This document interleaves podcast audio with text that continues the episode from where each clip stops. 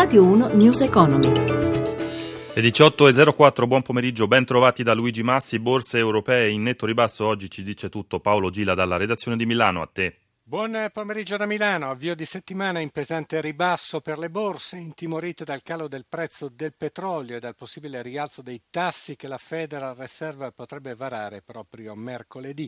Milano ha chiuso con un calo del 2,42%, Francoforte ha lasciato sul terreno quasi due punti, mentre Londra e Parigi hanno ceduto rispettivamente l'1,30 e l'1,60%. In questo momento New York è debole, negativo il Dow Jones meno 0,23%, il Nasdaq Nasdaq arretra dello 0,73.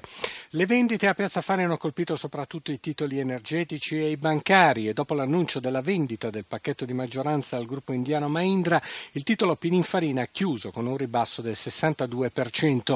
Nervosismo anche sul mercato secondario dei titoli di Stato, lo spread è salito a 106 punti base, il rendimento dei BTP decennali all'1,62%, relativa stabilità invece per l'euro che ora incrocia al dollaro a 1,1040.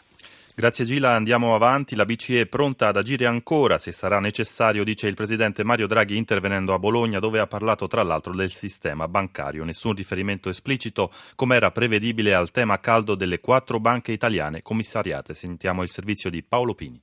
La politica monetaria della BCE è efficace, ma da sola non basta. Servono iniziative comunitarie e dei singoli Stati per stimolare gli investimenti a partire dalle riforme strutturali che darebbero maggiori certezze al quadro economico. Sollecita i governi a fare di più il presidente della Banca Centrale Europea, Mario Draghi, intervenendo dal palco delle celebrazioni per il quarantesimo anniversario di Prometeia, società di consulenza economica. La BCE non ha vincoli di mandato sugli strumenti da usare e centrerà l'obiettivo sull'inflazione, ricorda Draghi. I governi dovrebbero abbandonare le esitazioni ed essere più determinati nelle loro scelte. La combinazione della nostra politica monetaria dal lato della domanda con le riforme strutturali dal lato dell'offerta contribuisce grandemente a creare le condizioni per una ripresa genuinamente strutturale. Insieme politica monetaria e riforme strutturali sostengono la domanda, il processo di riduzione di indebitamento e la fiducia. Tutti fattori che abbiamo visto sono fondamentali per la ripresa degli investimenti. Sulla crisi del debito bancario, Draghi rileva la necessità di misure che riducano l'eccesso di indebitamento. I prestiti deteriorati sono un ostacolo alla ripresa del credito, bene la riforma dell'insolvenza e dell'apparato giudiziario avviate in Italia.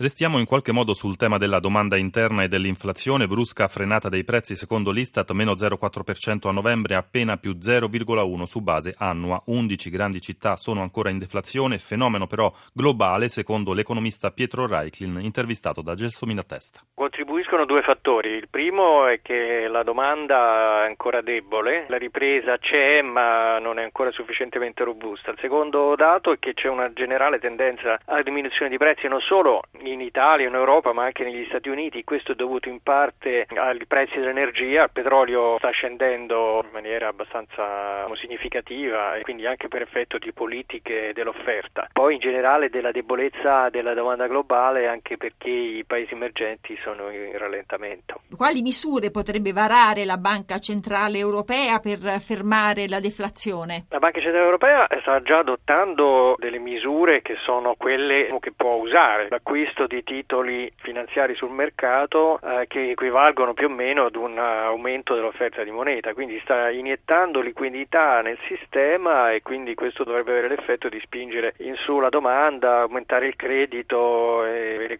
questi impatti un pochino su, sui prezzi, però eh, devo dire che finora queste manovre non si sono rivelate diciamo, sufficientemente significative. Lo dicevamo prima, la storica carrozzeria di design Pininfarina parlerà indiano, definito l'accordo per la cessione al colosso Mahindra. L'operazione vale circa 50 milioni di euro, maestranze e stabilimenti rimarranno però in Italia. Noi sentiamo un brano di Sergio Pininfarina, figlio del fondatore Battista detto Pinin, in un'intervista di qualche anno fa. Devo dire che io non faccio altro che seguire aggiornati quelle che sono state le linee guida che mio padre mi ha trasmesso. Da un punto di vista tecnico è tutto cambiato, il modo di operare, gli strumenti in cui operiamo, però da un punto di vista direi essenziale, queste linee guida sono ancora valide. 18.09 è tutto, News Economy a cura di Roberto Pippan torna domani alle 11.32, in regia Renzo Zaninotto da Luigi Massi, buon proseguimento d'ascolto su RAI Radio 1. Radio 1 News Economy.